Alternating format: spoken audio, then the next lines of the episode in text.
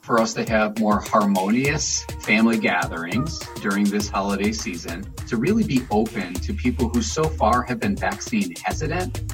How do we approach that in a way that is more respectful than people just wagging their finger at them? Welcome to More Life. In this episode, Hartford Healthcare's Steve Coates talks with Dr. James O'Dea. He's Vice President of Hartford Healthcare's Behavioral Health Network. They get into some, well, difficult vaccination conversations some of us might be having with friends and family while we're trying to plan for the holidays. Vaccinated or not, Dr. O'Dea helps us understand both points of view and has some really valuable conversation tips and pointers to help keep the peace and joy, regardless of which group you might fall into. Here's Steve Coates. COVID cases are on the rise, new variants out there. There seems to be even more divisiveness than ever over vaccinations or whether or not to wear a mask. And they say never talk about religion, politics, or money at the family dinner table. So, how can we have these discussions over the holiday season? It's a it's a great question, Steve. Thanks for thanks for asking and thanks for inviting me to talk about these issues. You know, the first thing I say is, well, if you're not going to talk about religion, you're not going to talk about politics, you're not going to talk about COVID, I don't know what people are talking about. These, you know, these are the issues of the day. And I do think that while there are risks associated with having these conversations, I actually think we can have these conversations. But I would, I would suggest that the conversations need to have a different quality to them if they're going to be meaningful to people wherever their position might be. You know, I think in some cases it escalates to, you know, whether which side you're on, it escalates to, well, your opinion is just stupid. How do we stop people from getting to that point? I think the way I see this is people who have people who wanted to be vaccinated have long been vaccinated, and many of them have received a booster. I, don't, I I think the approach that we've used up to this point about how to promote vaccination in the public um, has gotten us exactly where we are. And, you know, there's some reason to be optimistic about that, right? Across this country, I don't know, something on the order of 70% of the public has received some level of vaccination. The truth is that's not sufficient to get to herd immunity. And tragically, you know, with different variants that come up, we see more and more people getting sick and we'll probably by the end of this year top well over 800,000 deaths associated with COVID. So I think the approach that we've used so far has gotten us exactly to this point. But I do think a couple things. One, for us to have more harmonious family gatherings during this holiday season. And also for us to really be open to people who so far have been vaccine hesitant. How do we approach that in a way that is more respectful than people just wagging their finger at them and somehow implying that the choices that they've made are, are not smart? You've mentioned the stages of change theory. It's fascinating really how people change their minds about something. It's not through us forcing our opinions on them, but more of a process that they go through. Mom says eat your vegetables because it's good for you is just not good enough for a person to make that change. Talk a little bit about the stages of change. Well, so I'm a psychologist by training and and the truth is we actually do know quite a bit about how people change. You know, it's not a mystery. It's not a big dark hole we understand how people change their mind and importantly, how they change their behavior. And, you know, we can illustrate that in any number of ways. We can talk about, like you just said, you should eat more vegetables. You should lose weight. You should join a gym. You should stop drinking. Like all of these things are, are, are, are, are examples of things where one person is suggesting to another person that they need to change their behavior. And what I've learned in both my training and over 30 years of experience is that it's hard enough to change your own mind. I can tell you none of us are equipped to change another person's mind. So what happens is when people are thinking about making a change in their life, there is a structure that we've understood, well researched, well back in the 1970s that people go through different stages. And, and the first stage is, I don't really think I have an issue. You may think I have an issue, but I don't think I have an issue. Or maybe they get to a place where maybe I have an issue, but I'm not really that sure about it.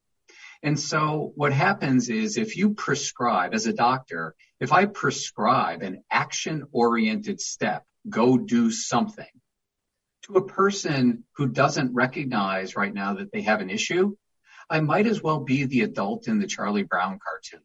You know, wah, wah, wah, wah, wah. So it's not only is it ineffective, it actually makes matters worse because all it results in is a person basically hardening their position and feeling more justified because they don't feel heard or understood in the position that they currently are in. And, you know, the way to make that different is actually to engage with people and generally, genuinely try to understand where they are can you give me a real life example of, of how these kind of conversations have happened, whether they're in your life or someone else's, how to navigate them? Yeah, that's a, it's a good question. I mean, I could illustrate any of those behavioral changes that I just illustrated, but since the focus of this conversation is around vaccine hesitancy, I'll illustrate that with two real life examples that I've had with people. I've talked with scores of people who were very hesitant to be vaccinated.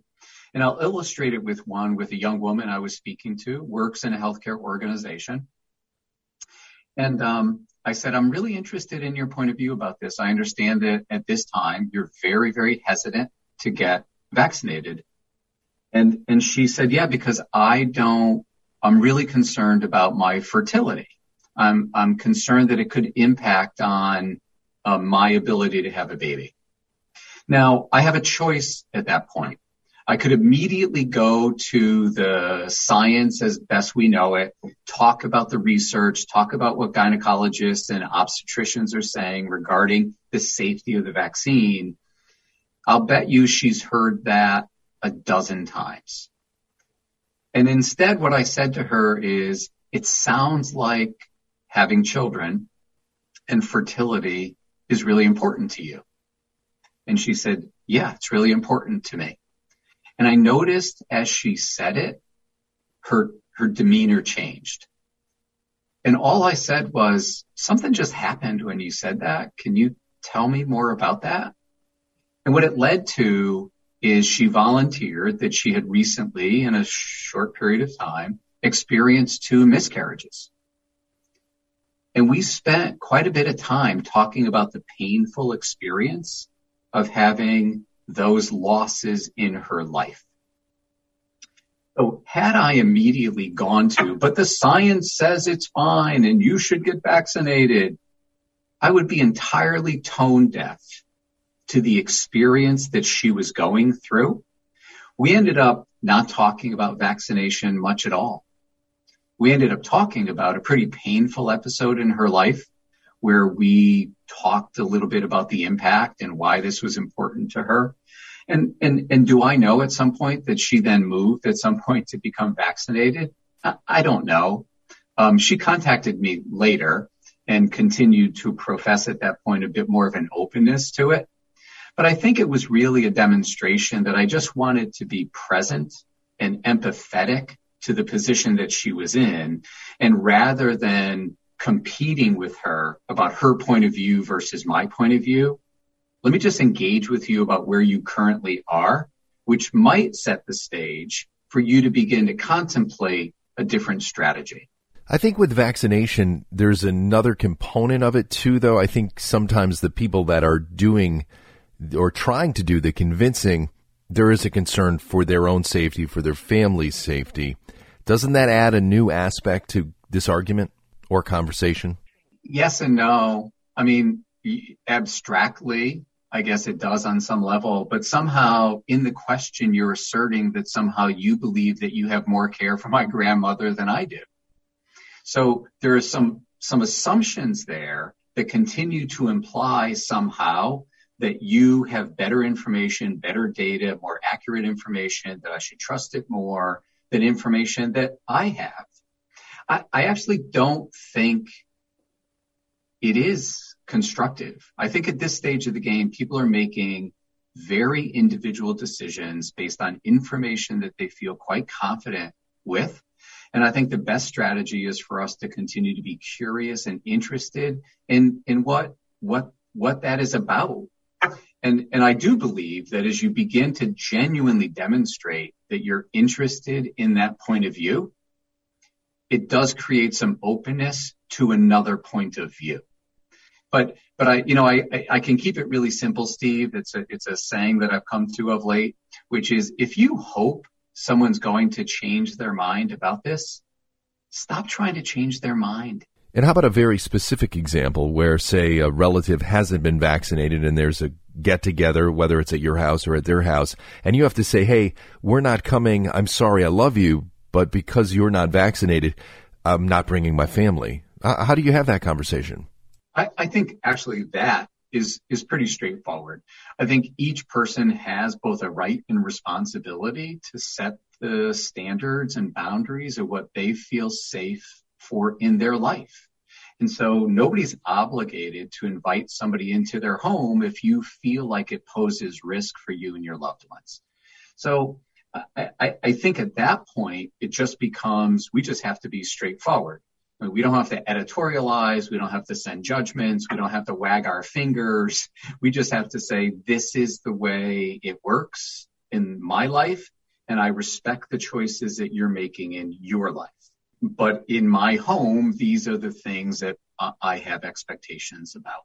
And, and, you know, that I think is straightforward enough. I think it gets, you know, more complicated when people begin to debate about those different perspectives. And I would go back to, you know, some of these really basic principles about approach this conversation with generosity, approach this conversation with curiosity. And, and it really is a genuine sense of, I really want to understand how, how this works for you and how you're thinking about it rather than waiting for somebody else to stop talking so that I could continue to assert my position. There's no doubt that the vaccination situation has become politicized and over the last year to 18 months there's been so much divisiveness as I mentioned in the beginning. There's conspiracy theorists out there not just about the vaccine but but other avenues and when you're at the holiday gathering and and grandma may go down that conspiracy rabbit hole and you might think her ideas are outlandish how do you handle those conversations as well. Yeah, I you know listen, I'm I'm I'm I'm going to be really consistent about this, which is I think we approach these things with people that we care about with curiosity and with generosity. I I, I think that I look at this you know, I'll use this example. You just brought up this quote unquote conspiracy theory, right? I've heard from people where they've said to me, well, the reason I don't want to get vaccinated is I believe that microchip idea. And, and I could sit there and say, well, that's a ludicrous concept and it's, it's anti-science or whatever the case would be. The truth is, if there's a person who believes that when they get vaccinated, there's even a small possibility that the government is using that vaccination as a way to track their movements and know what they're doing, that's a terrifying thought. It's a terrifying idea. And so you know, simply telling somebody that that doesn't make any sense, how is that going to persuade them in a different direction? What I've said to people when I've had those conversations with people is that's a terrifying thought. And that leads to a deeper discussion of the role of government. How is this going? You know, et cetera, et cetera. Really what it relates to is how do we engage with people where we generally, genuinely want to understand where they're coming from. You know, Steve, I, I want to use another example. Can I give you another real life example? Definitely, please. This, this is, this is a real life example of an African American nurse that I talked to. And, and in the conversation, she too was saying, I'm just not sure that I want to do this. And I said, I'd really like to better understand your thinking and your position on this. And, and she said, well, I, I just don't trust your science. And it, it's noteworthy what she said there, of course, right? She said, I don't trust your science. And I asked her about that. And she said, well, I don't know if you know this, but the vast majority of medical research that, that has been done in this country is done on white people. You know, research on hypertension, research on diabetes, conditions that disproportionately affect people that look like me has almost all been done on white people. Why should I trust your research? And I, you know, that was bracing for me to hear. And, and, and I said, is there more? And she said, there's a lot more. Are, do you really want to hear it? I said, yes. And, you know, you and some of your viewers won't be surprised, you know, where she went. She talked about Tuskegee. And for those listeners on this podcast, you know, if you don't know a little bit about the horrors of what this country did to poor black men in the 19, it started in the 1920s and the 1930s, but we experimented with young black men where we promised that we were giving them medical treatment for an underlying condition and we lied to them, did not give them treatment. And in fact, we were studying them what would happen if you didn't treat this condition. Now, she used terms to me like you treated people who look like me, you treated people like that look like me like lab rats. And and and so at that point am I going to counter that by saying, yeah, but that would never happen today or you know, that's not what's happening. That's not the kind of thing that's happening here. What I said is that is one of the most horrific chapters in this country's history. We should all be appalled and embarrassed about it. And she finally went on to say is, do you know when that study ended? Everybody talks about that study that went on in the 30s. And I said, actually, I didn't know the answer to the question. And she said that study ended in 1972. It's not that long ago. And then she paused and she said, do you know the government agency that was responsible for that study for the last 25 years? The CDC. So, so when you hear a person talk about that and you ask, oh my goodness, how could this person be vaccine hesitant? I look at that and think, how could they not be vaccine hesitant? Of course they are. And so for me to assert a position of what they should do without respecting and understanding their reality is just disrespectful. Dr. Jim O'Dea, thanks so much for joining us today. You're very welcome. Thank you, Steve Coates and Dr. O'Dea. Learn more about current COVID variants and statistics, as well as access to vaccines and boosters at hartfordhealthcare.org/covid. And be sure to follow and share the Hartford Healthcare podcast for episodes covering a wide range of important health topics. Just search Hartford Healthcare on your favorite podcast platform. For Hartford Healthcare, I'm Manon DePierre. Thanks for listening to More Life. I'm ready for my close up. All the faces start to light up. You know I love this feeling. I got more life in my life. If you feel it, then you know. We can go anywhere we wanna go. You're gonna love